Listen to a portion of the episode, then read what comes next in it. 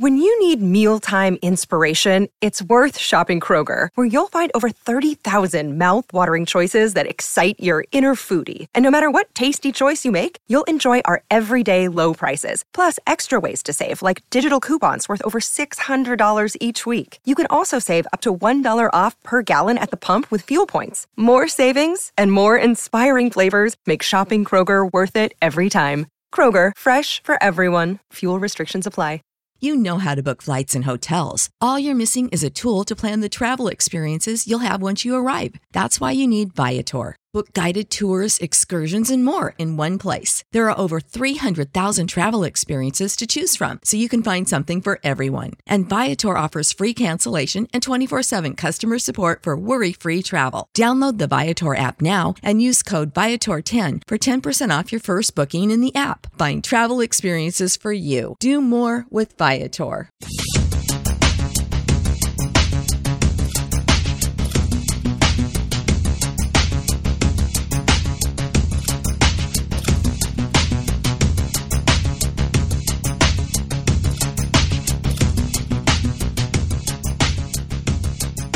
Welcome to Spotcast. This is episode 29. My name is Tim Mitchell and I am in Toronto, Ontario, and I'm joined once again by Jonathan Kuline in Mississauga, Ontario. How's it going? And on the line we have Jaime Lopez Jr. from Seattle, Washington. How's it going? Alrighty then. So here we are once again. Um, another another short short trek has gone by, so we have to you know, crank up the uh, podcast machine.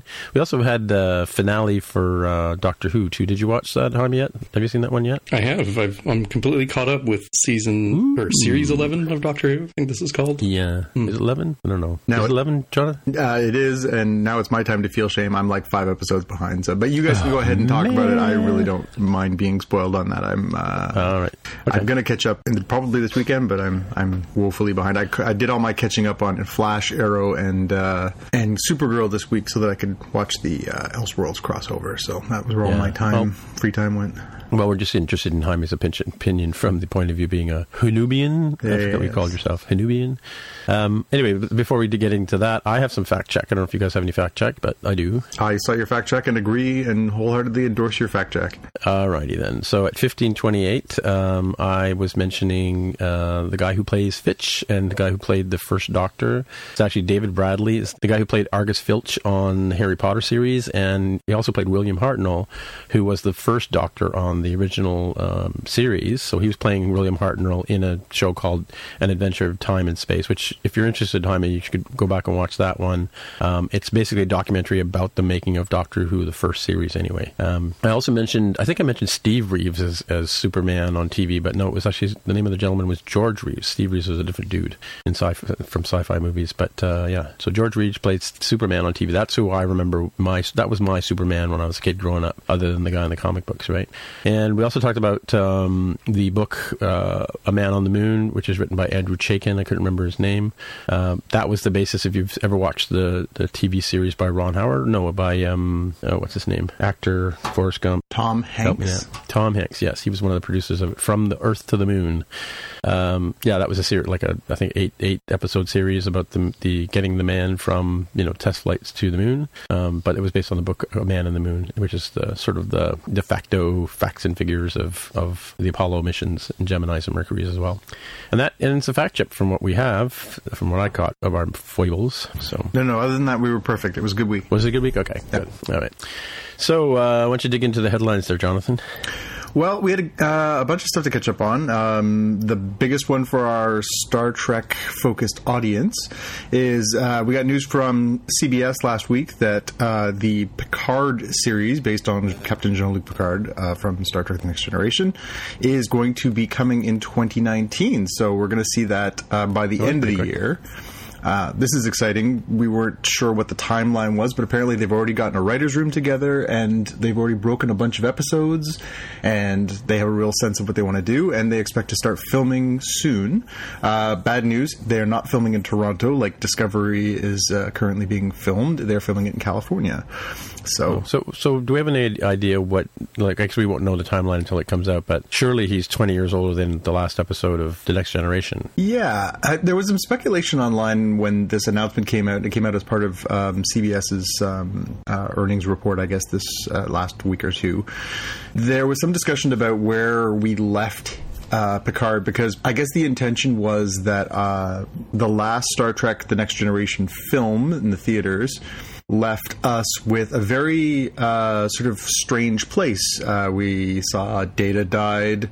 Um, Riker and Troi were headed off on their own ship. Uh, Worf was headed off on his own adventures back to uh, the, the Deep Space Nine world. Um, so really, uh, Geordi LaForge and Picard are the only ones still left on the Enterprise, and so there was a real sort of what's going to happen next. Um, and there was talk that there was supposed to be a sort of movie that wrapped all that up and gave some closure to that sort of story, but because the last movie was such a bomb, Nemesis was such a bomb, they decided to stop that and go a different direction. Hence the uh, the new J.J. Abrams Star Trek that appeared a few years later. So, of course, it's got to pick up 20 years later. Obviously, Patrick Stewart's 20 years older.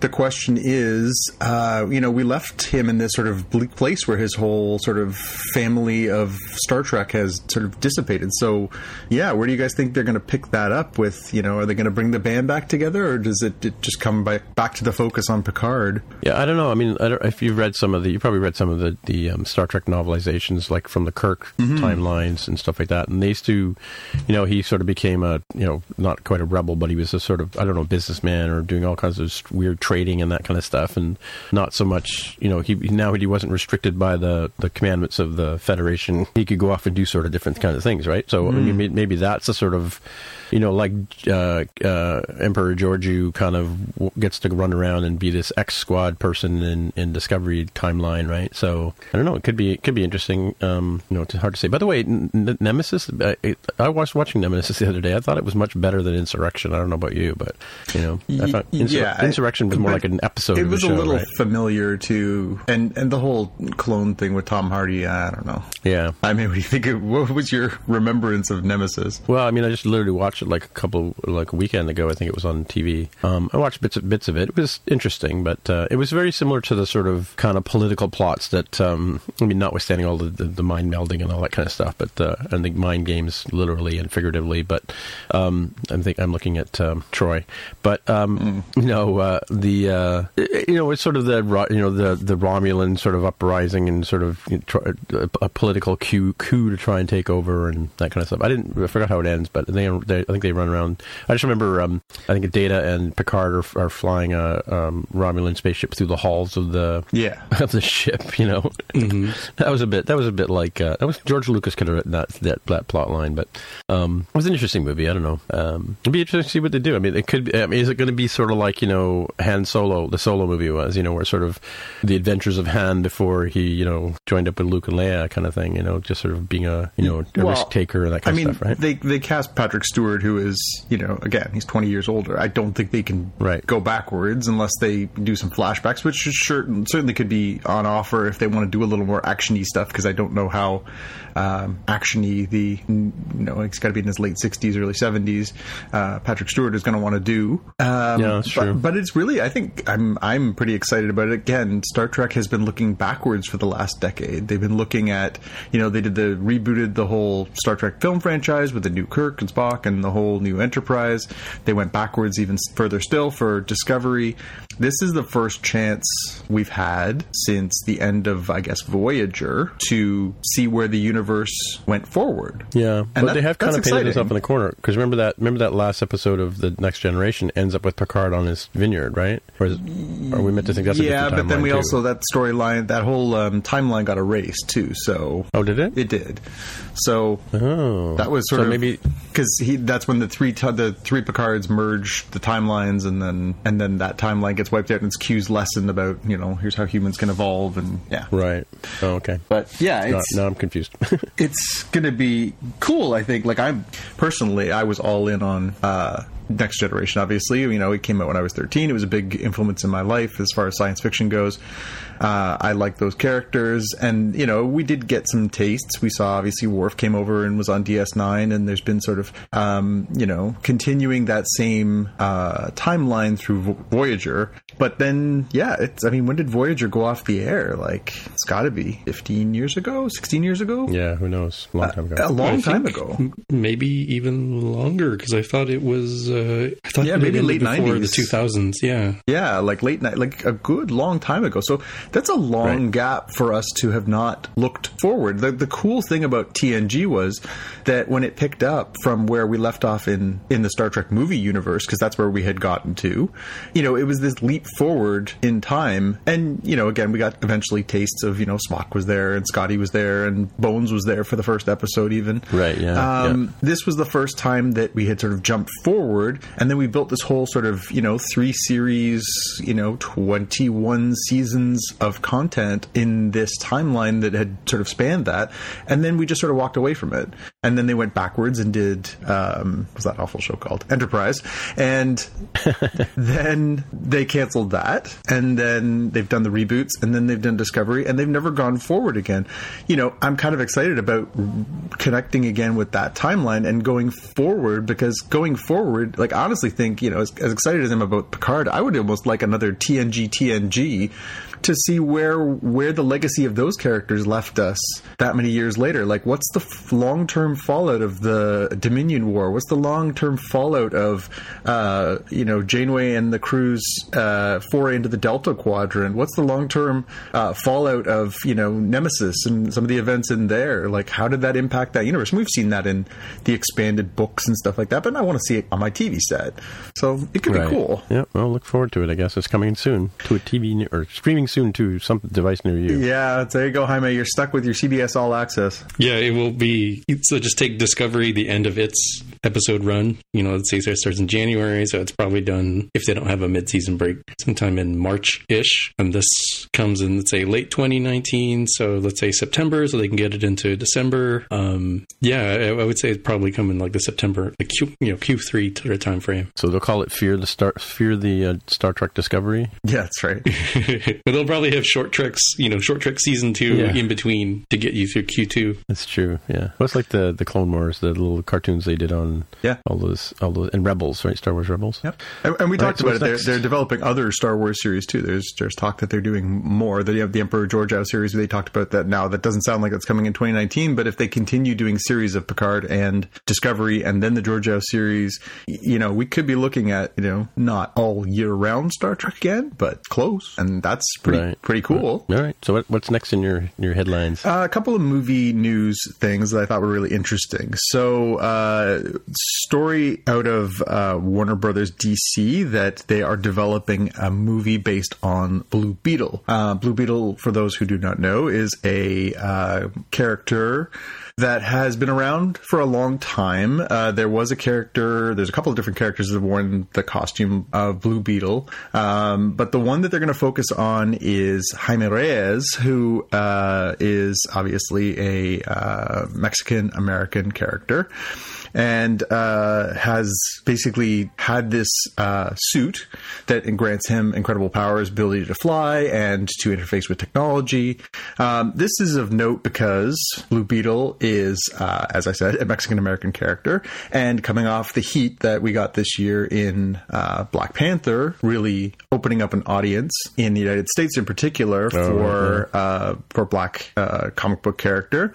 Now we're seeing some of the knock on of that, so we're seeing a, a movie in development with uh, a Mexican American character to appeal to Latino people and hopefully everyone else. And spinning out of that, Marvel has announced at the same time that they're developing a uh, film on the character Shang-Chi, who is uh, the master of Kung Fu, very famous 1970s popular comic book series. Uh, developed first, there's their first Asian uh, led film, and they've hired a writer and they're developing that. And so, again, I think the knock on is because you know it was sad how re- revelatory it was that there was this big audience waiting for, like there was for women for Wonder Woman, and you know African Americans waiting for uh, Black Panther.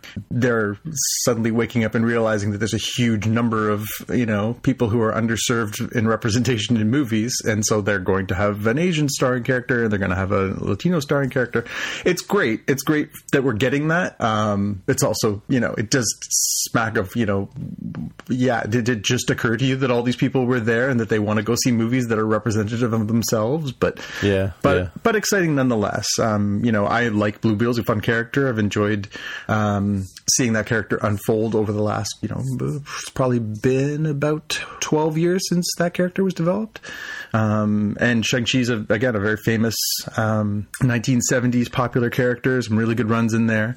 Um, so it'll be interesting to see how those go um, so I, I must admit i'm curious. Jaime you're obviously uh, uh, heritage speaks to the blue beetle experience. Do you have any thoughts on uh, seeing that kind of representation in the lead of a movie? Yeah, it, it's even seems like they were trying to get suspiciously close to making it perfect for me because, well, one sharing the same first name, um, and he, he also lives in my hometown of El Paso, Texas, which is mind blowing to me that that you know it's usually Wow. uh, you know New York or uh, Gotham as a surrogate or Chicago or Toronto or something. Um, couldn't believe that uh, that was the case. Um, but yeah, I, I did read some of the series. I think I stopped around the time that Amazon bought Comixology and it became a real hassle to have account stuff. Um, so I do need to jump back into it. But it does strike me as a, a really nice opportunity to do some fun things where the Blue Beetle is sort of, or that iteration of Blue Beetle is sort of mm, Green Lantern mixed with Iron Man. it's a perfect Aspects. analogy absolutely Mm, so hopefully they can they can do it some some justice there. And and as you mentioned there, it's it's great to have the representation out there where uh, it wasn't even like Black Panther like beat you over the head with it being uh, an African and African American movie. It was just sort of like, well, yeah, like this is where they're at. They're in the continent of Africa, so this is just the way things are. yeah Sure. Cool. Uh, next, well, uh, some sad news. Uh, Netflix has canceled yet another of their Marvel series. Uh, let's, you know, raise a glass to the demise of Daredevil, which, by all appearances, was the most viewed, most popular of the shows that they've had on since they started doing these Marvel uh, shows in conjunction with Netflix. The motivation for the cancellation is one of those depends who you believe. You know, uh, Netflix put out a very nice press release that basically said, you know, uh, that's it. So well, so long, farewell. Thank you for your service. Three seasons, and and you know, it just wasn't you know wasn't worth doing anymore. Uh, obviously, we talked about this in regards to uh, the demise of Luke Cage and Iron Fist as series. That uh, perhaps there's some hard feelings over the fact that Disney in 2019 will be launching its Disney Plus service, which will be loaded Oh, full of. Marvel content. And since Netflix will be a direct competitor of that, that Netflix is divesting itself of these uh, characters, Really? Huh. which is What does it Disney own the characters or something? Or Disney owns the characters. Um, I, Oh, okay. I don't know the details of the partnership that they had with Netflix as far as the exclusivity of, uh, Oh, okay. you know, if this is another situation like they got wrapped into with Fox, where you know we give you a whole pile of characters that you can use. Or I know that Marvel actually produced those shows, and Netflix was the platform. Um, Right. So I don't know if this means that if Marvel wanted to resurrect them uh, on a different platform. Now they've already said that they will not do R-rated content on Disney Plus, so they'd have to be cleaned up if they wanted to revive them on Disney Plus. However, part of this partnership, uh, partnership purchase, part of this purchase of uh, the assets from Fox includes another uh, huge stake in Hulu. So Disney will have a controlling stake in Hulu, and Hulu has no such restrictions. They already broadcast shows like uh, Runaways, which is a Disney property. So they could, if they had the wherewithal, uh, develop future seasons there. However, if past seasons are only allowed on Netflix, then I'm not sure they'd be interested in doing that. So it sounds like, for all intents and purposes, uh, three series are dead, and uh, they've already said they're not doing more Defenders, so that's four. The only two that remain are Jessica Jones and The Punisher, which are being developed right now for season three for Jessica Jones and season uh, two for The Punisher.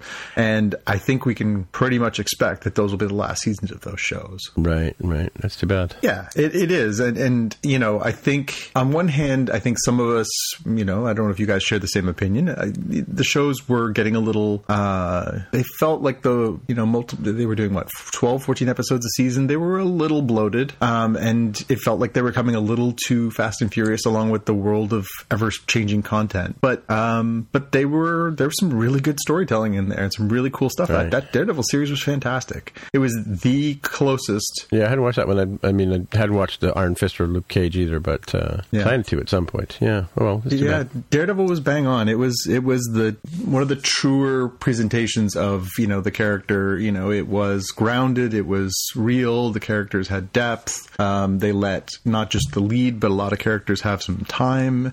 Um, you know, amazing villain they created in in the Kingpin, um, who was you know uh, Wilson Fisk, Fisk was really really amazing in that. So yeah, it's uh, you know R.I.P. I'm I'm gonna miss that series, and I'm disappointed, and I'm disappointed that it seems like this whole uh, Marvel Netflix partnership is uh, is doomed to end. Right, right. All right. Uh, following up on last week, or last week, last episode, um, we had talked about the fact that the uh, Chilling Adventures of Sabrina had been sued. Uh, the producers for uh, for the use of some imagery belonging to the Satanic Temple. Uh, the good news: they have settled their uh, issues. Uh, apparently, they were using images of. Um, the goat-headed uh, Baphomet on the show, and the Stat- Satanic Temple was uh, upset that they had been portrayed, but apparently they they had filed a lawsuit, and the lawsuit has been amicably settled.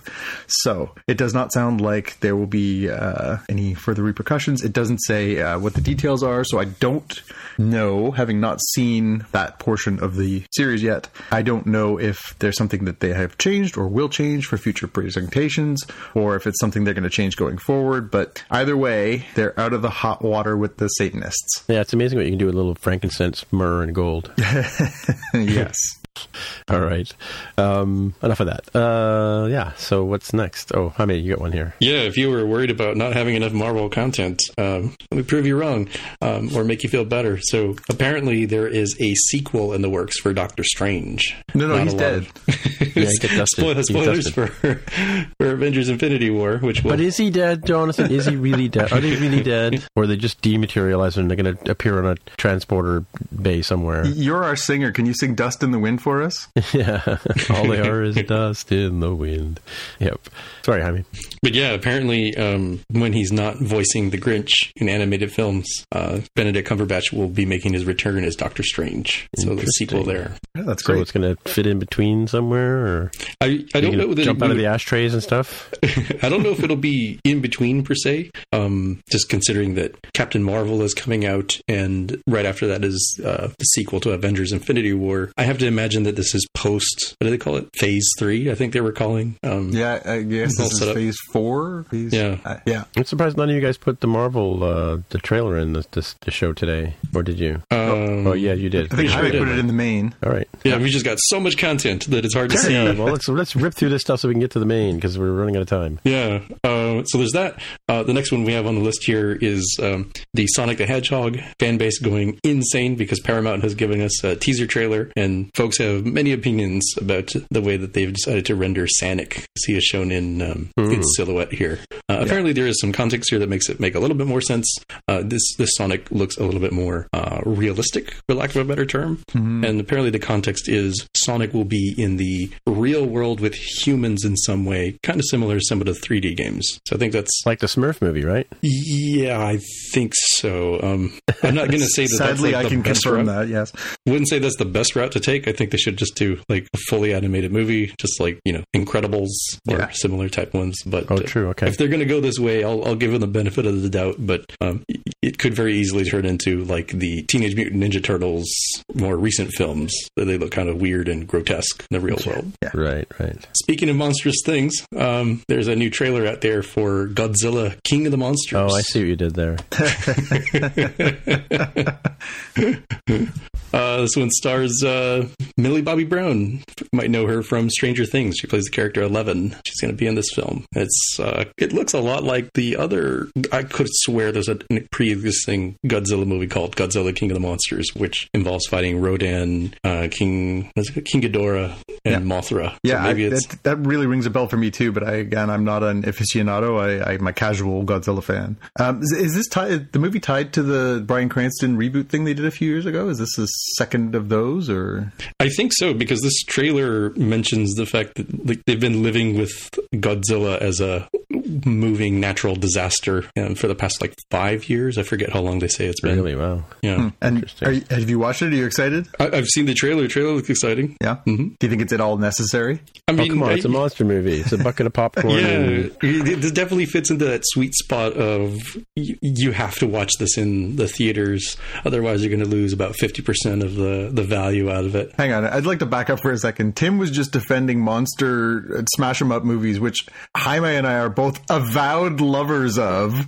I was reminding I was reminding Jaime of his bucket of big bucket of popcorn and this big gulp and, and Oh, okay. I thought you were advocating Watched- for that because I know No, you, no, you no, didn't like This is- Pacific Rim, and Jaime are both are both on uh, board for that one. yeah, So yeah, yeah, yeah. So, I do still haven't watched um, uh, the Tom Hanks movie with um, Emily Blunt because it's got Tom, not Tom Hanks, Tom, Tom Cruise. because it's got Tom Cruise in it. yeah, well, no movie should have Tom Cruise in it. That's just wrong.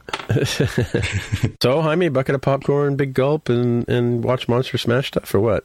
Yeah, th- that will actually be a theme to this episode. Uh, we'll we'll loop that in later, especially because you brought up Pacific Rim. Um, but All right. moving along, we can all uh, we can all marvel at the new Captain Marvel trailer that shows Ooh, us more. Yeah. of uh, of the character and, and how it. So he's not dusted. She. Oh, Captain Marvel. Oh, yes, right, her. Yes, the one that's going to come along. And yeah, never mind. yeah, it's very it's very confusing because there are many characters with very very similar names, and there has been more than one Captain Marvel in comics continuity. That's true. Yeah. In This separate is- universes, and on top of that, Wait, how many Captain Canadas have there been though? Captain Canada zero, Captain Canuck. There's been Captain one. Captain Canuck. Okay. All right. Yeah. So not very many. Yeah, um, and then we had Guardian. Guardian was sort of our uh, other very patriotic And hero. and um, uh, from um, what's his name from uh, Logan? that's right, Wolverine, absolutely. And we even had a character named Sasquatch. So there you go. Did you? Okay, wow, it's true. Yeah, yeah. Sorry, I, Jaime. Back to you and Captain Marvel. I mean, it comes out. The movie itself comes out on uh, March eighth, twenty nineteen. Alrighty then. Jonathan, do you have uh, thoughts that sound like you wanted to say? Oh, I'm just I'm I'm stoked. I'm I'm a fan of the character. I'm a, fa- a fan of the Carol Danvers character that uh, that they've adopted into this.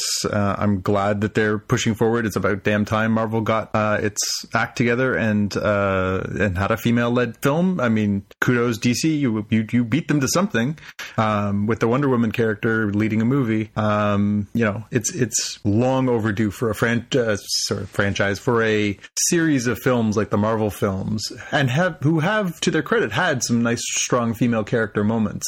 Uh, but it's about time that one of them was the star of the show. Cool. All right. That's your cue, Jaime. Next. Sorry, I was thinking of a witty way, and I, I was like, "We will bebop our way." No, I couldn't.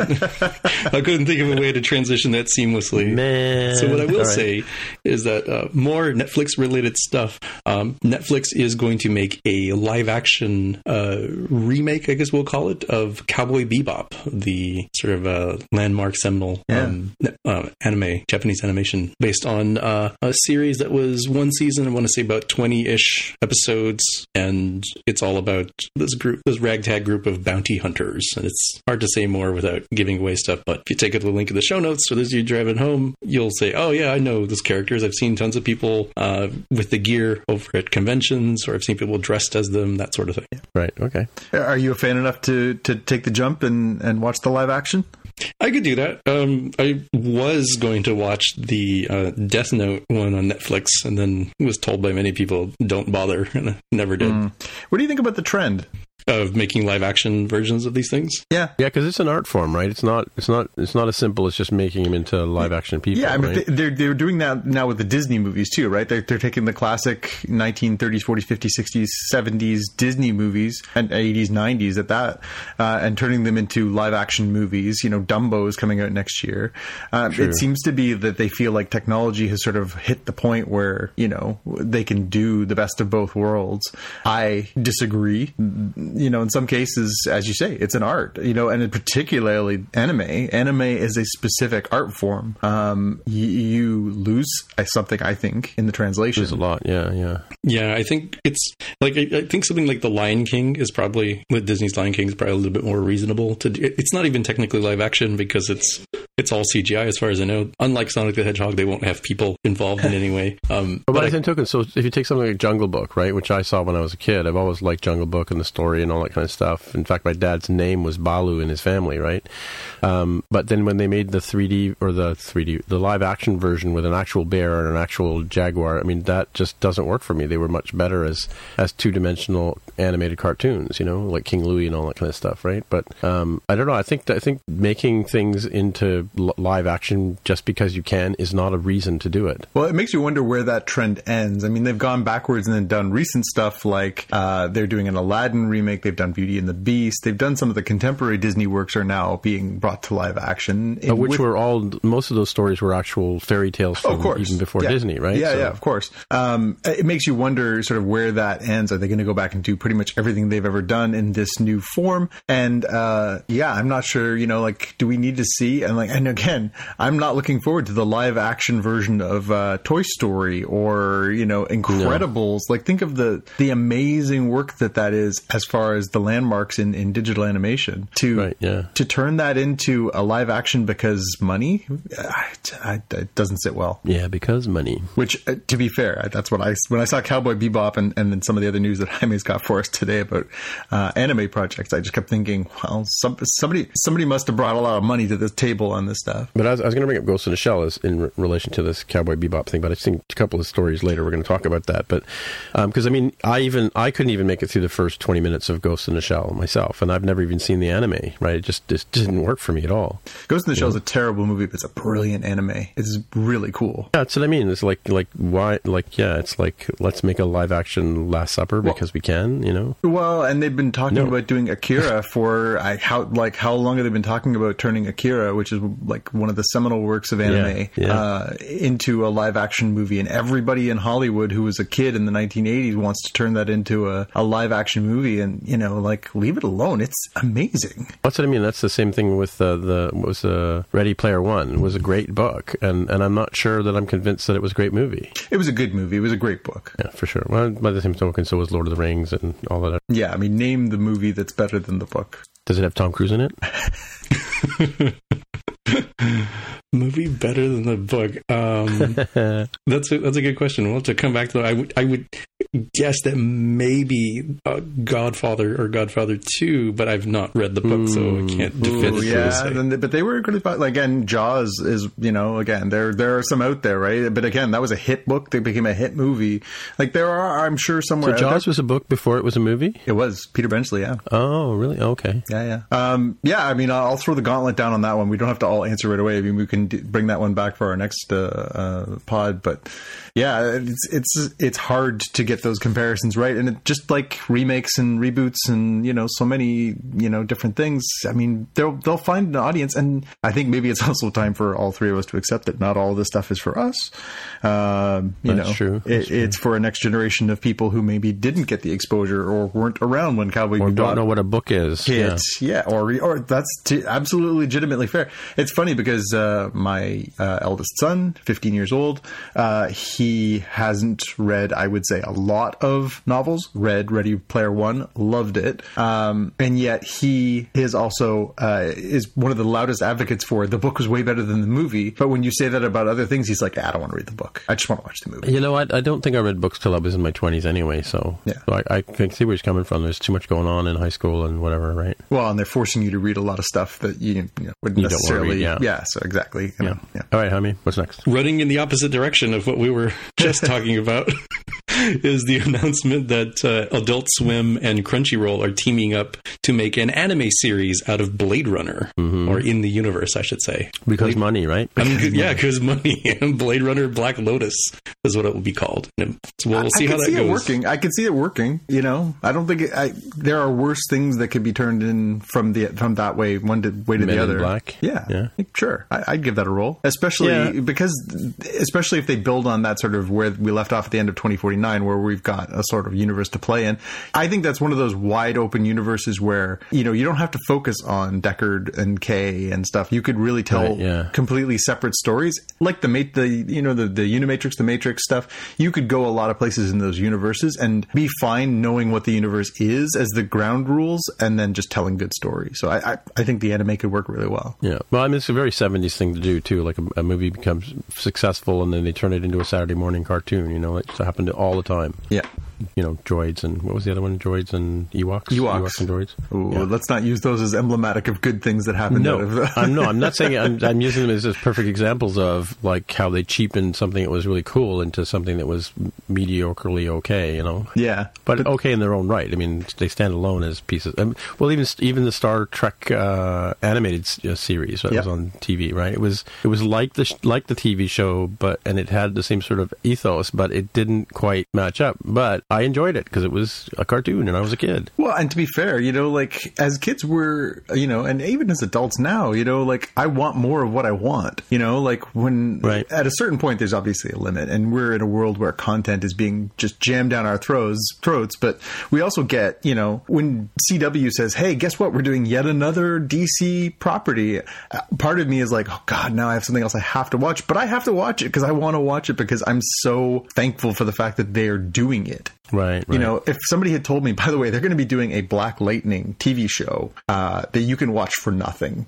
you know, when you're in your 40s, I'd be like bouncing off the walls with excitement. So, you know, I'm not going to be, and it's good TV. It's good, you know, it's well acted, it's well written, it's, you know, it's well made. You know, it, I can't believe that we're in a world where that kind of stuff happens, and that, you know, Right. that the weirdest part is that like yeah my mom might know who some of these characters are because they exist in the zeitgeist now like that that's not where i was when i was a boy so i'm excited about that and i'm not going to begrudge any of that creation so i'm I, i'll take it if they want to keep adding layers you know tv shows anime cartoons whatever to the to the pile So I guess we'll wait and see if they'll bring, come do the live action Peppa Pig movie, right? oh, mark my words. They're doing a live action Dora movie, Dora the Explorer. No way. Oh, yes, they are. And they're doing a live action Kim Possible movie, too.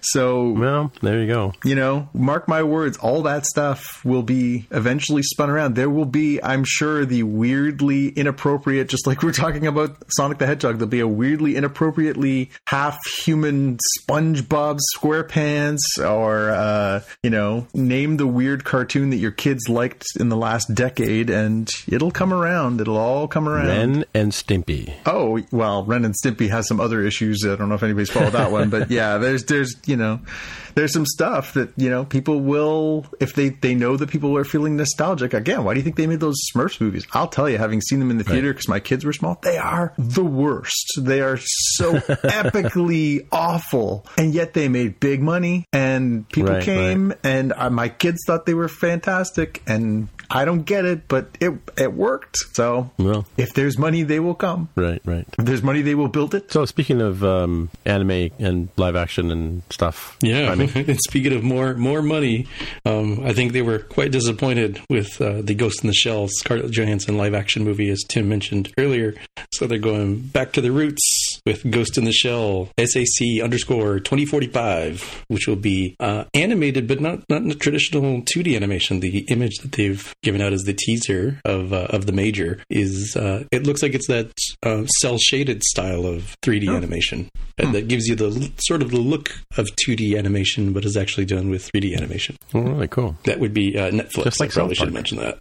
Well, that'll be a nice palate cleanser. hmm And next, Yeah, the the big bombshell as far as uh, anime properties go with regards to Netflix is uh, that the uh, 1990s huge sort of masterpiece that everybody still references to this day, Neon Genesis Evangelion, is heading to Netflix coming in the spring. So it'll be all 26 episodes as well as the films that uh, that don't include the uh, rebuild of Evangelion films. And uh, this one will be interesting because I think it will be something that people who are watching modern anime should watch and see where a lot of the the tropes might come from. And if you have no clue what's going on, you've probably heard me mention that Pacific Rim is essentially live action American Evangelion. Yeah. So that gives you a sense. Oh. Uh, except the uh, Pacific Rim doesn't really have all the psychological nuttiness that goes on in Evangelion. And if you've ever seen any of the merchandise, I think just like Madoka Magica, the merchandise gives you a completely different impression as to what the show is like. And I think you really should go check it out. It, will be essentially free on Netflix,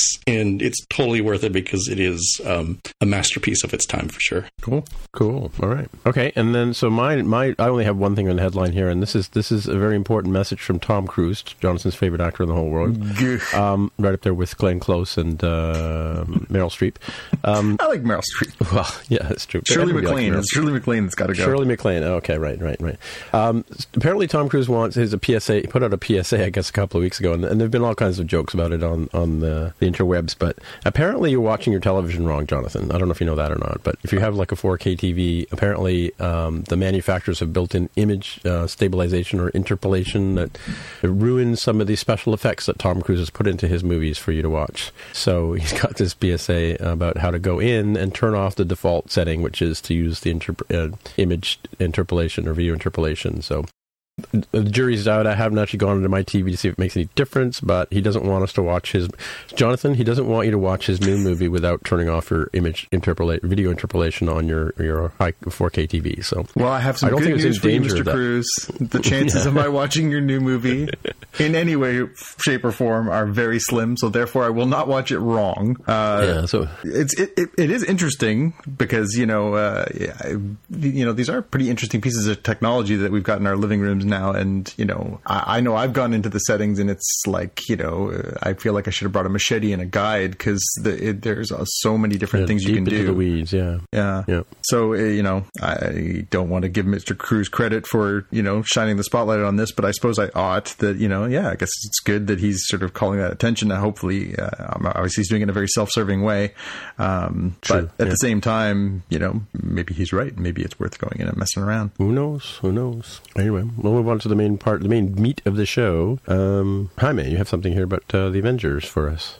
Yes, we have the new trailer that gives us the name of the sequel to Avengers: Infinity War. It will be Avengers: Endgame. Um, and if you thought the uh, the ending of uh, Infinity War wasn't quite happy enough, well, let me tell you, this continues that same cheerful mood right into this trailer. Uh, doesn't really display a whole lot about what's going on. It, it seems to. Um, I've not seen Ant Man and the Wasp, but it seems to continue on from that point as well. So definitely mm-hmm, got to go check mm-hmm. that one out and see how it plays into things. Um, hard to say more without really uh, giving away too much from the trailer. True, and this is the third movie, right? Of, of, like, because I heard there was three movies, and this is the third one, right, of the Avengers trilogy or whatever. Uh, thought, well, this is the, the fourth Avengers movie. There was Avengers. Well, I thought, I thought Age there was something about and... a third. Weren't we expecting this sort of gauntlet thing to be sort of a three-parter somehow? Uh, well, I think Captain Marvel is sort of the bridge, but no, I think this is just a it's two two sort of parts to it, um, and that'll mark the end of the the phase that they're in, and uh, then they have gone out of their way not to say what is next. Um, it's funny because we've actually gotten into a place now where there's usually three Marvel movies a year. Um, right. This year would be Black Panther, Avengers, and Ant Man and the Wasp. Next year, there's only two movies on the slate. It's Captain Marvel, as Jaime pointed out, is in March, and then um, Avengers Endgame is has been moved up in North America, so it is now the last week of uh, April. I think they said. Really? Wow, that's pretty quick. Pretty soon. So yeah, so you know they're they're planning on owning the box office for a good you know two month stretch. Um, yeah, so they're they haven't gone out of their way. I mean, yeah, we know Jaime mentioned it earlier. There's a, there's a Doctor Strange. We know for a fact that they're producing a new Spider Man movie.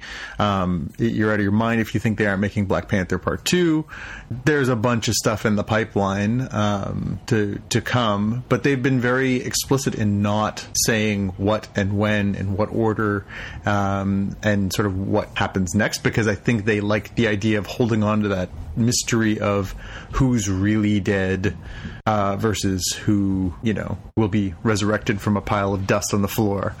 Right. Uh, so they want you to fret for a while and worry and go on discussion boards online and take to the Twitter and start talking about you know who how you're worried that oh my god they killed Black Panther he's dead forever which come on um, so yeah it'll be interesting to see when they decide to do that if they do that before Avengers Endgame or if they wait till then and then there's another movie coming next year or if that, that's all we're going to get for 2019 and then we come back strong in 2020 with a, a full slate of, of uh, Marvel movies again.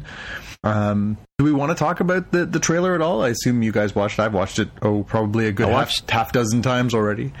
I watched it. The, I only watched it once, and only for I was in a busy room, and I only watched like the first bit of it. They all seem to be very sad. That's all I kind of got from it. Yeah, that that seemed to be the overarching theme. That uh, you know, we rejoin Iron Man. He's in a bad place. We rejoin the rest of the Avengers on Earth. They're in a bad place. Uh, a lot of people are dead. Um, and you know what happens next, and it sort of leaves us with you know uh, a taste of tying into the most recent Marvel movie, which was Ant Man and the Wasp that uh, Ant Man will have a role in there, and we saw that uh, Hawkeye has a role in there. Although, for those of us who are comic readers, we know that that's not Hawkeye. Oh, really? But in fact, or, do, or is it a different alias that he'll be using in Avengers Endgame? Hmm. Uh, using the costume that he's wearing in that trailer is his Ronin costume, which is a character that he adopted, uh, which is a masked character that he adopted when he joined the New Avengers in the comic books because he did not want the fact that it was Clint Barton out there. Uh, he wanted to be undercover. And if you think about the way that uh, they left things with him wanting to uh, basically retire so that he could protect his family as part of the Sokovia Accords in the movies, um, Hawkeye would have to no longer exist, right? Because if he goes out there in his regular uh, purple costume with his mask, no mask on, because he doesn't wear a mask, uh, everyone would be like, yep, there's Hawkeye, get that guy in a hand, handcuffs and put him in the back of the squad car. Whereas if he's Ronin and takes on this new character, he can wear a mask, he can hide, and he can go back to being a hero again. Um, so that's cool. I'm excited that that's uh, that's a, a, a, step forward in an evolution for a character that's kind of gotten pasted a little bit for being, you know, Robin Hood in a world full of, you know, giant super powered beings. Hmm, gods and monsters, yep. Yeah, exactly. You know, again, he, he has that line himself where he's like, you know, they're giant robots trying to tear a city apart and rip it into the sky, and I've got a bow and arrow. None of this makes sense. Um, right. so yeah, I mean, lots of little tastes in there. You know, we saw the taste of Ant Man, we saw the taste of Hawkeye, we got you know uh, a look at sort of where the Avengers are. Uh, you know, the core group is still alive. Obviously, the movie's going to focus a lot on that core group. Um, you know, we're left to still. It was a real teaser trailer, so we're left to really sort of still wait and find out if there's you know much as far as plot they're going to release beforehand. You know, they played Infinity War pretty close to the vest, and they know they're in the bag for this. This is a two billion dollar picture every day of the week. It's gonna be the biggest movie of 2019, hands down. Uh, they right. don't. They didn't even have to give you this teaser if you, they didn't want to. Right. Right. You know, this was Disney Marvel's uh, Christmas gift to you. Happy holidays. Uh, I hope you enjoyed your, you know, two minutes of uh, of a taste that really didn't tell you a lot other than, yeah, things are in a grim place. Um, but yeah, it's exciting. I'm, I mean, I can't. I, again, I watched it over and over again, trying to sort of dissect little moments and see if I could make something of it. But they were deliberately uh, obtuse, and you know, other than making me think, oh my god, why isn't it April yet? Uh, yeah, and and it did make me think awfully hard about, you know, well, what else is on the slate and what's going to happen next and where do they go next and which movie will they do first after this? And you know, uh, obviously they killed off, uh, you know, spoilers if you haven't seen Avengers Infinity War yet, and how on earth have you been that person all this time? Um, but, you know, they killed off a lot of characters, very popular characters, Black Panther, Spider Man, um, the, entire Guardians of the Galaxy, with the exception of two. It really will be interesting to see how they order those things to get people back onto that, you know, hey, remember how sad you were? Look how excited you are to get those characters back. Are they going to jump right back in? In with a Spider-Man, a Doctor Strange, a Black Panther. You know, we know that Guardians is having a little bit of an issue now finding a new director and creative direction, but you know, there are you know easily ten movies that are on, on in the pipeline. Plus, we know that they're bringing you know big stuff forward, like uh, Eternals is something that they're developing now, which is a, a 1970s very popular 1970s series, also redone uh, within the last decade by Neil Gaiman um, for Marvel. So there, there's you know a lot lot of stuff coming down the line, and uh, you know, Endgame will mark the end of a huge era. There's rumors they may really kill more characters. There's rumors that they may retire some characters because certain actors are making exorbitant amounts of money on each one of these projects. Although, if you're going to make two billion dollars on a picture, can you not afford to break off the you know whatever it is, eighty million that you have to pay Robert Downey Jr. per picture now? But still, Yeah. it's, it's pretty exciting. Hmm. All right. Looking forward to it. Jaime, what do you got? Uh, who's got the CW DCU thing? I, I put that in there. Um, I don't know if we want to get into it. I know you mentioned you hadn't uh, watched the entire uh, Elseworlds crossover. Um, yeah, so uh, you know, uh, again, spoilers if you haven't watched the Elseworlds crossover. Uh, in Canada, you're forgiven for not having seen it yet, considering they screwed up the order so badly for us. Um, so once again, here's my soapbox before we get started. So the way that they organized things was in order to uh, make up for this weird schedule. So we've got three different channels showing th- showing the three different shows here. So in, unlike the United States, where CW, CW, CW on Sunday, Monday, Tuesday, here we were supposed to get. Uh, uh, so Sunday night was the Flash, was the first part of Elseworlds crossover with all the CW series. Uh, Monday was Arrow, and Tuesday was the conclusion in Supergirl. Not their normal nights; they rejig things. Okay, here we got nothing on Sunday night. On Monday we got Arrow, which was part two with no part one, and then on Tuesday Netflix published Flash, and later that night Supergirl went up on Showcase. Right, right. So for those scoring at home, you could watch them in the order of two, one, three, but only if you got home early enough in the day to watch one before you watched three. Um, what a stupid, stupid, stupid, stupid thing to do. I, again, I can't express how frustrating it is as a fan. Um, it's bad enough now that Flash is always two days after whatever it airs in the United States, which again is you know ridiculous, incredibly stupid.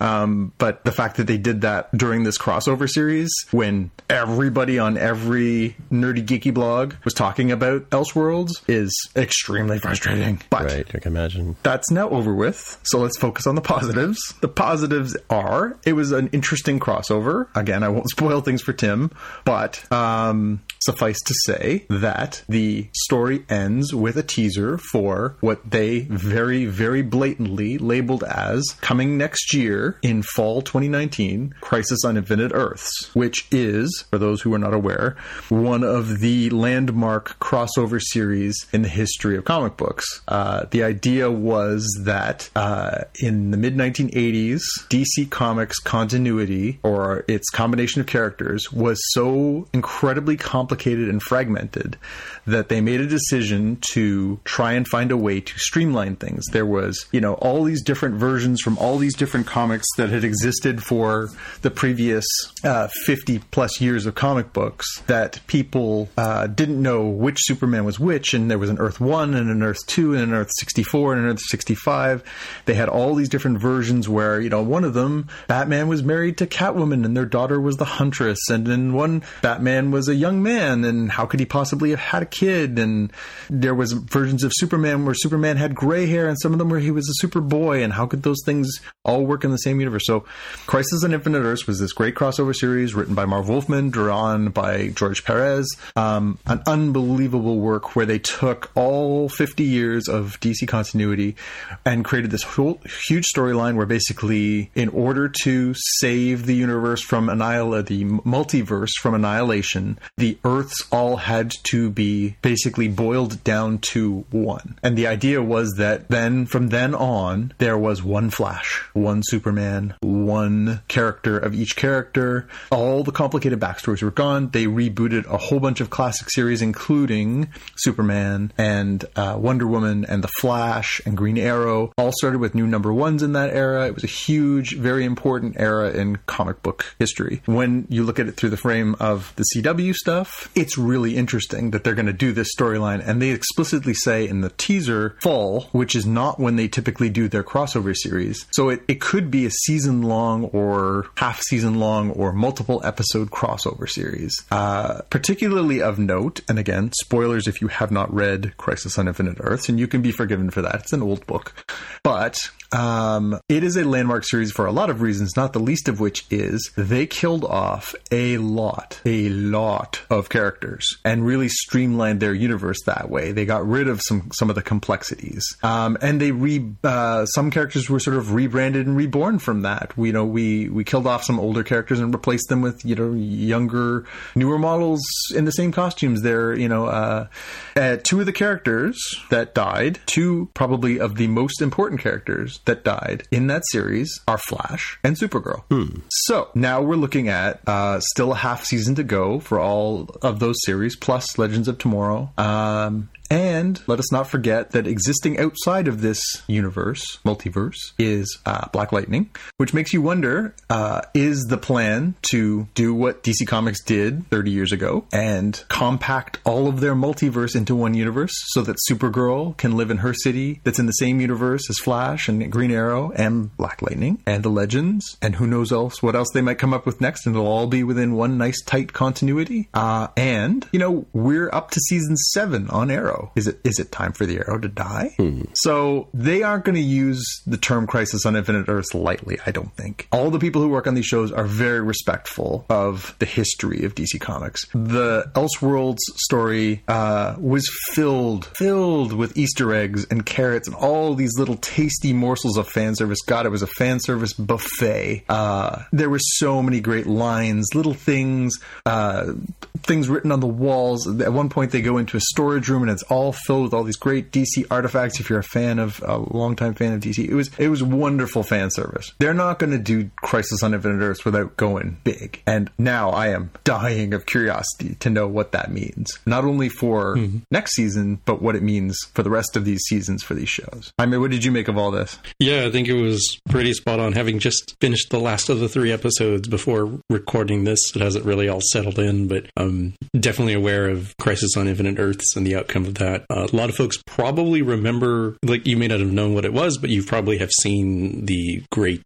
uh, comic book cover um, with Superman and, and Supergirl. Yep. And I think bringing something like that that's so iconic to the to the small screen. It's not it's not Avengers Infinity War in the in the theaters. You know, this is like the most ambitious crossover for uh, a TV show, probably. Um, Yeah. and and I do think that they definitely hinted where some of these things are going to go. Definitely, as you pointed out, the fact that this is coming out in fall of 2019 instead of sort of being the the um, nice change of pace for the winter break, winter holiday sort of send off. Uh, I, I do wonder as well what will end up happening to these characters. Yeah. I, I, again, it makes sense. You know, they've been in this weird sort of uh, quandary since Supergirl started on CBS and then was rolled back into the CW universe when they decided to pick it up and carry it after uh, CBS decided they didn't want to be in the superhero business. So they've they've embraced the multiverse. They've particularly Flash. Flash um, has really embraced the concept of the multiverse. There's lots of different versions of their characters. Uh, you know, it will be interesting to see if the whole purpose of this is to clean things up for their fans. Because if you were a new fan coming on board, you might be like, "Oh my God, who's that? Why is there another Flash? Why is there another character wearing that costume? What's going on here?" You, you could get lost a little bit. So maybe it's time for them to streamline that. Um, I also wonder, you know, obviously we got Batwoman within this Elseworlds crossover. Um, you know, there's no doubt that was a backdoor pilot. You know, hey, do you like what you see here? Write a letter. Um, you know, are we going to see her in Crisis and perhaps in her own series by next fall? Um, you know, they openly mentioned Batman for the first time in any of these series in this crossover. You know, is it time? And and Superman was featured very prominently. You know, is it time for the DC uh, Comics CW universe to go big? You know, Justice League didn't work on t- on on the movies. It didn't. It just didn't work. Uh, you know, it doesn't seem like they're going in that direction. Amy Adams said just this week in an interview, she's as far as she's concerned, she's never playing Lois Lane again, and she thinks that they're going to do different things in the TV in the Marvel, uh, sorry, DC t- uh, universe and films. Fine. So let's really embrace it. Let's do something huge. Let's bring all these characters onto the TV. And to be fair, they're kicking the doors in on Marvel on the television front. You know, this stuff is fantastic. Be ambitious. Go go huge. I love Tyler Hoechlin as as Superman. I think you know, cast me a new Batman. Let's go. Let's let's do a full you know embrace of the top tier characters on CW. You know, I do respect to Green Arrow. uh, you know, show me a Batman series, a real Batman series on a week to week basis. Make him the best detective in the world. Put him on CW. I'll be there every week, and I guarantee you, a lot of people will will be there too. Hmm, interesting. All right, well, let's move on to the main reason why we're here.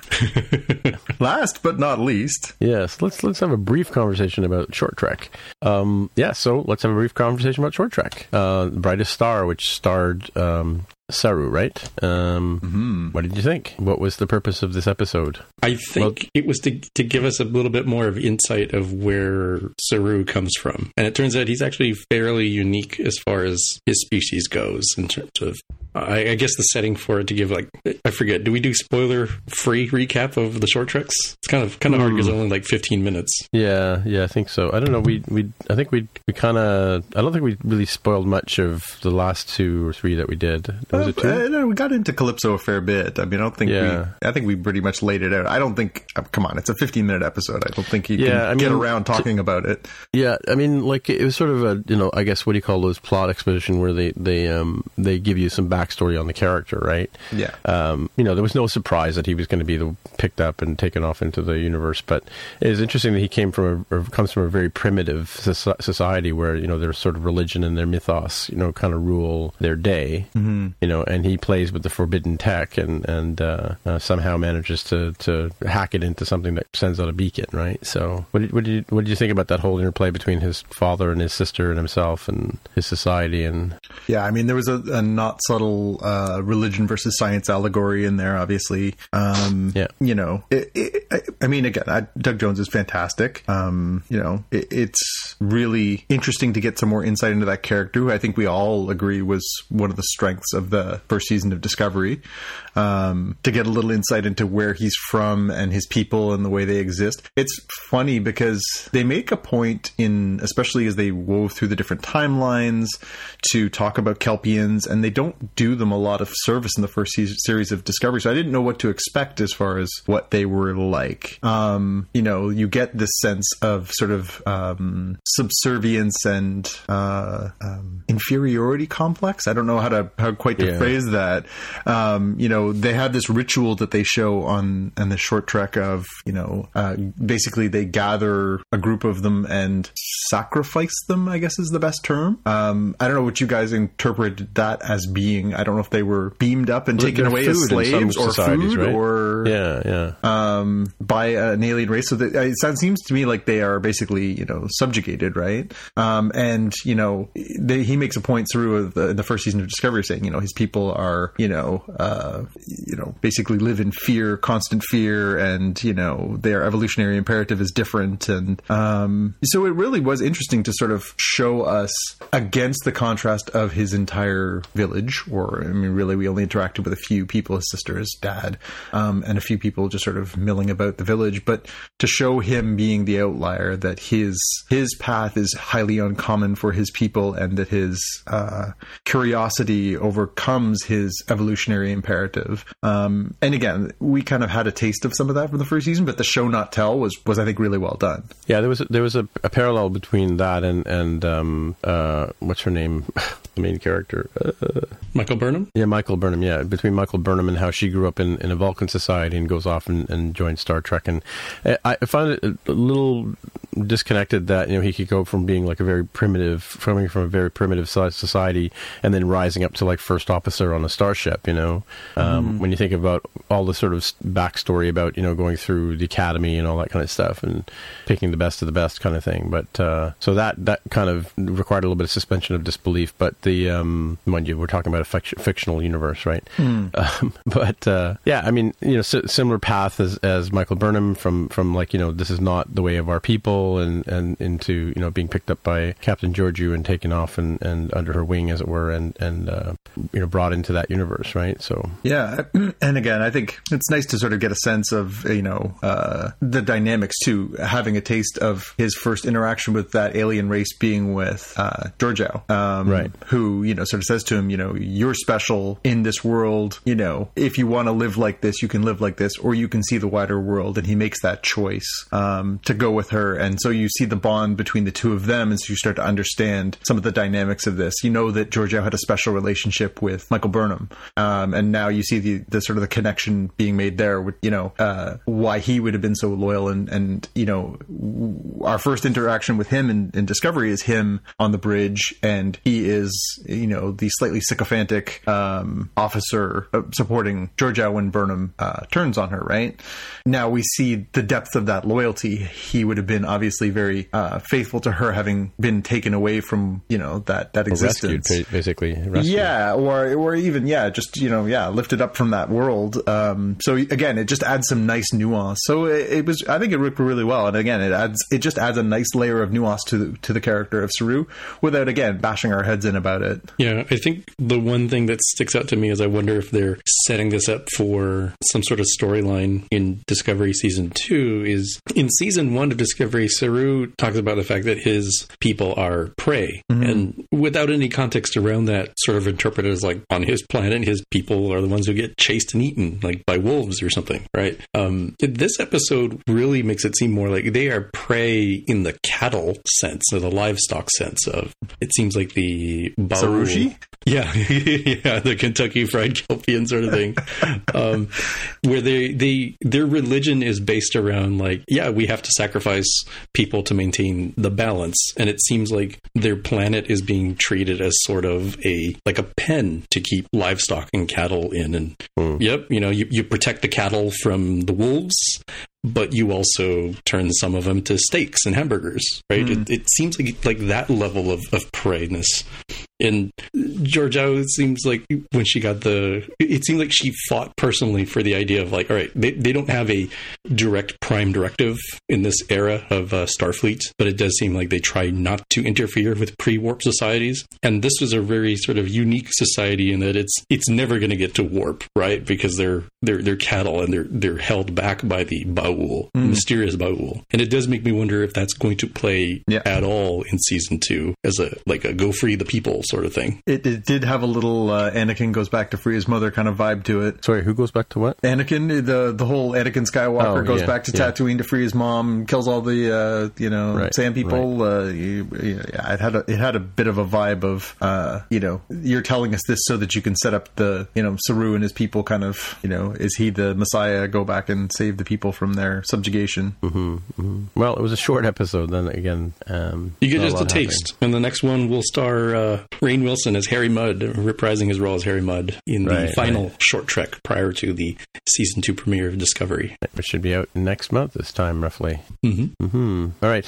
So let's look at the watch list. What we got on the watch list for you guys? For me, I've got a YouTube series by uh, by Disney, specifically their Star Wars Kids channel. It's called the uh, Star Wars Galaxy of Adventures. It is small little animated shorts, uh, one to two minutes tops, that are sort of little bite-sized nuggets of uh, introducing the various characters of Star Wars. And of the ones that I've seen, they cover like Luke and Leia, Darth Vader, Han Solo, and it's kind of kind of an interesting animated setup where it's, it's very sort of highly stylized. Um, each sort of frame looks kind of like a postcard that you might get at a gift shop, and they are using clips, uh, audio clips from the various film and media to be the voices. Um, definitely intended for kids. It's like, all right, look, Darth Vader is bad, Luke is heroic, and you know, Chewbacca is a good friend, that sort of thing. Um, so I wouldn't expect a ton of sophistication from it, but it's definitely fun to go back into that sort of um, childlike. This is how you see Star Wars. This is you know classic battle of good versus evil, cool. and it's free on YouTube, so it's definitely an right. easy one to get into. How harmful? How how, how much? Yeah, um, I saw. I think I saw something about that when the the some of the characters from Disney came out, like the the Leia character and Ahsoka and stuff like that. Is that related to this? Maybe. I don't know. Uh, you're, you're talking about uh, the one where the they did figures, the. Right? Um, those were brand new segments, uh, animated in the style of uh, like the animated Clone Wars, the 2D animated Clone Wars. This one, I don't know if they would do new content or if it will all be, um, you know, based on clips from the movies. Right. I'll have to, have to take a look at it and see. Yep. All right. So what do you got, Jonathan? Uh, I've got the Umbrella Academy. Uh, uh-huh. We saw our first trailer uh, last week in Spotcast time uh, for the Umbrella Academy. It's uh, a comic book series from Dark Horse Comics um, that has been brought to life for Netflix. It is premiering in mid February. Um, this is a, uh, a, really, really great comic book. It is kind of a spin on the concept of uh, the X Men, the idea of Xavier School. Um, a person, teacher gathers together some children with exceptional abilities and uh, bands them together, forms a super team, and goes off to fight evil. But then we fast forward 20 plus years, and uh, life has taken its toll on these characters and uh, we see sort of what the ramifications of being that sort of not you know it sort of takes the idea of the child actor and moves it into child superhero. If you're, you know, the Teen Titans, what happens to you when you're the adult Titans? And um, mm, right. and it's a really really excellent comic book. I cannot recommend it enough. Um, Gerard Way, uh, lead singer of uh, lead vocalist of My Chemical Romance. There you go. Oh, him, yeah. My Chemical Romance. Uh, huge comic book fan. Very very very vocal. Um, he decided he wanted to do a book. He did this book as a six issue miniseries. It really caught on like a house on fire. Um, it is fantastic and it's really, really enjoyable. Um, it seemed a little dark and a little weird to be a television series when it was done 10, 12 years ago. Um, but now that we've gotten into the content world where everybody wants to buy every property so that they can make something out of something that's a known property, um, of course, it was one that should be gobbled up and done. And I think if it's going to land somewhere, Netflix is a really cool place for it because they can obviously push some envelopes. I'm glad it's not a CW show or a, a you know NBC or mainstream television or anything like that. Um, uh, in the show notes, we'll have the link to the trailer for it.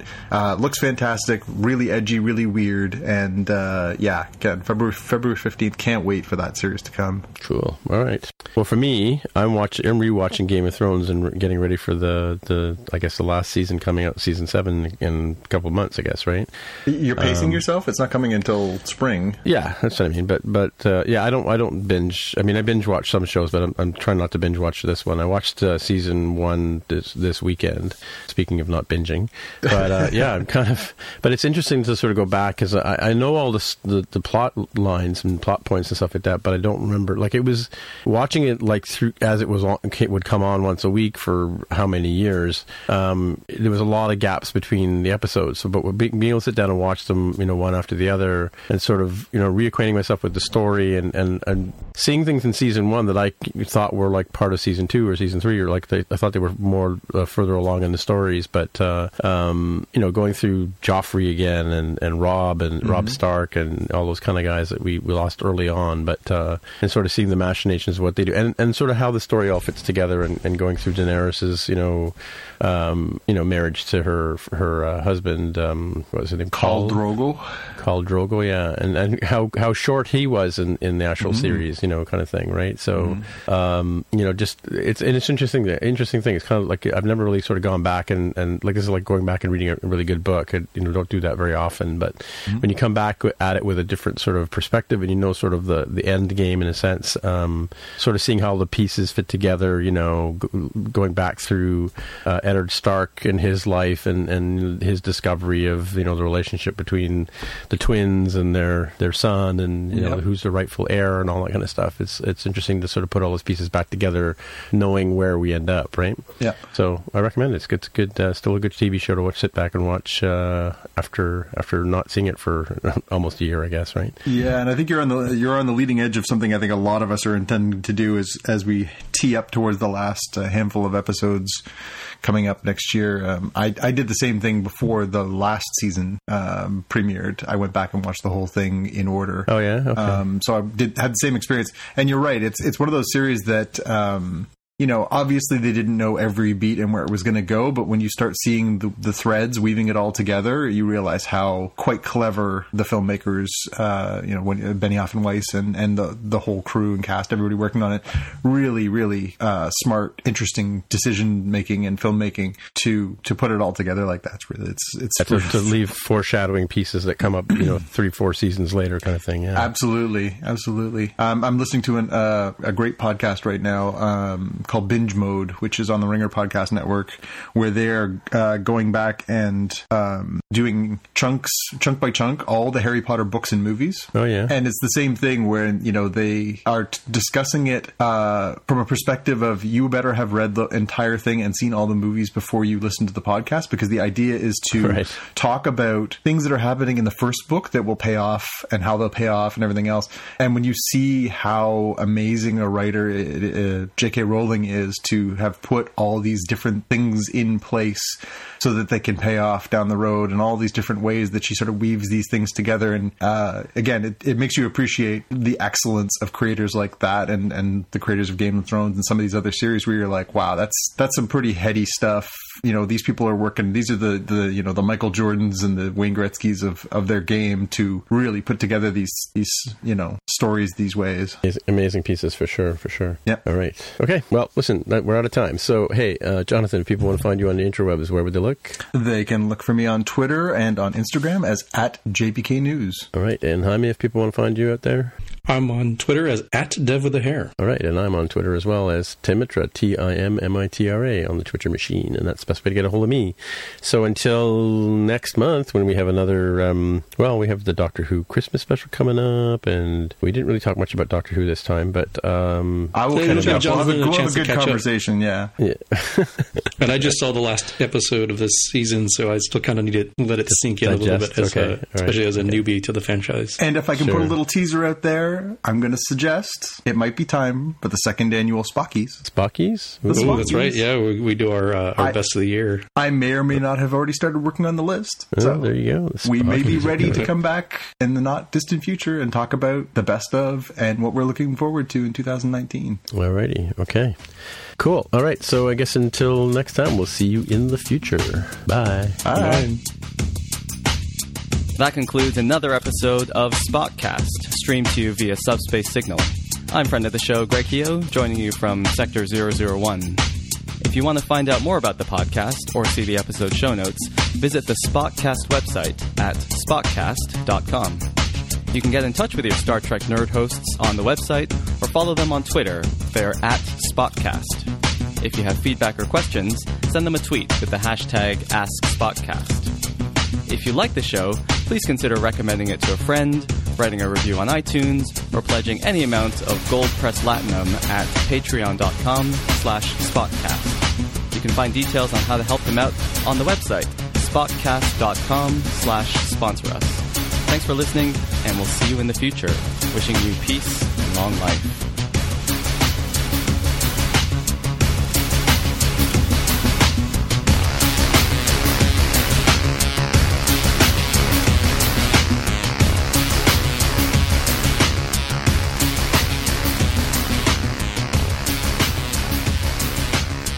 Oh, by the way, before we before we actually do go, Mm-hmm. have you guys seen the trailer for the Superman is Bad movie? Superman is That's bad. No, I haven't. There was a trailer on the other day. I forget what it's called, but it's it's literally uh, these this couple that can't have kids, and this meteor lands in their yard, and they're out in the farm, and they they they find this baby, and they bring him into the house, and they you know put his uh, his little spaceship in the barn, and turns out he's a little hellion, right? So it's sort of like Damien as Superman, right? Interesting. Yeah, I forget what it's, I forget what it's called. Um, begins with a B. But yeah, it's, it's I watched it the other day and I'm like, whoa, this is really weird. And it's it's like they're totally stolen the Superman plot, right? And then it turns out that it's like, well, what if what if Superman was a horror movie? Yeah, yeah, that's good. So yeah, surprised you guys hadn't seen it. I'll, uh, yeah, I'll- you'll have to throw a throw a link in the channel or something for us to. yeah, I'll, take a I'll, I'll link it in the show notes here when I find it for the, those listening. And Those of you, what are we Transporting at. it home? it home. yeah, and uh, and we'll uh, and I'll I'll throw it in the in the. I'll definitely let you guys know about it when I see it again. But it was it was odd. It's, I'm not going to go see it because it's like a horror movie franchise type movie. But yeah, it was just an interesting interesting take on the Superman story. Yep. The other one uh, we didn't talk about this week that I was uh, up for, I don't know if you guys have had a chance to watch, but I watched uh, Fantastic Beasts Part 2 last week. Oh yeah, I was going well, I, I was going to mention that when we were talking earlier about um, about uh, you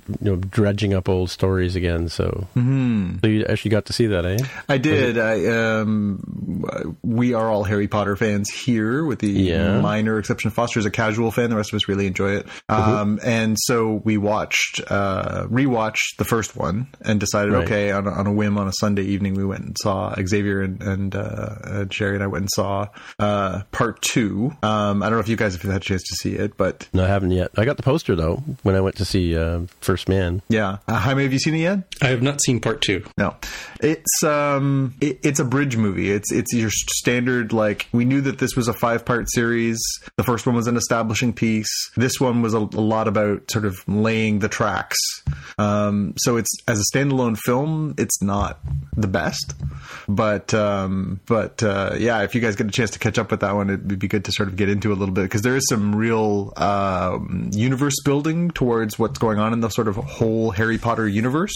There is some stuff that has some interesting uh, ramifications for what we understand or know or think we know about the uh, larger Harry Potter canon and universe. Um, it's definitely worth a watch. The performances make it worthwhile. Uh, Jude Law as young Dumbledore is awesome. Um, Johnny Depp again, he's left a bit of a sour taste in my mouth personally. He's he's starting to climb into that Tom Cruise list, um, but he also is quite magnetic as Grindelwald, um, and it does sort of build to an interesting place that is, I'm sure, going to get spoiled for you before long if you're out in the blogosphere. So um, it's it's worth a watch at some point. Cool. All right. I finally got around to seeing um, Charlie and the Chocolate Factory. The oh, the Johnny Depp one. Yeah, yeah. Very strange movie. I didn't watch the whole thing, but yeah. I mean, I showed both of that- those movies, both versions of the, the the Willy Wonka and that one to my children, and they actually prefer the uh, Johnny Yeah, the Depp original one, version. yeah. No, they prefer the Johnny Depp one, and it breaks Really? my Wow. heart. It breaks my heart because I'm a, the biggest Gene Wilder fan, um, Wow. and that is just one of the great performances. Um, so that one, when they request, we should watch that again. I'm like that, you know, the oh Gene Wilder, I'll No watch that way. anytime. And they're like, no, no, the Johnny. Depp. I'm like, oh, killing me. mm-hmm All right. Anyway, we gotta go. Kate. All right. Talk to you next Talk time. to you later. Yeah, let's end this.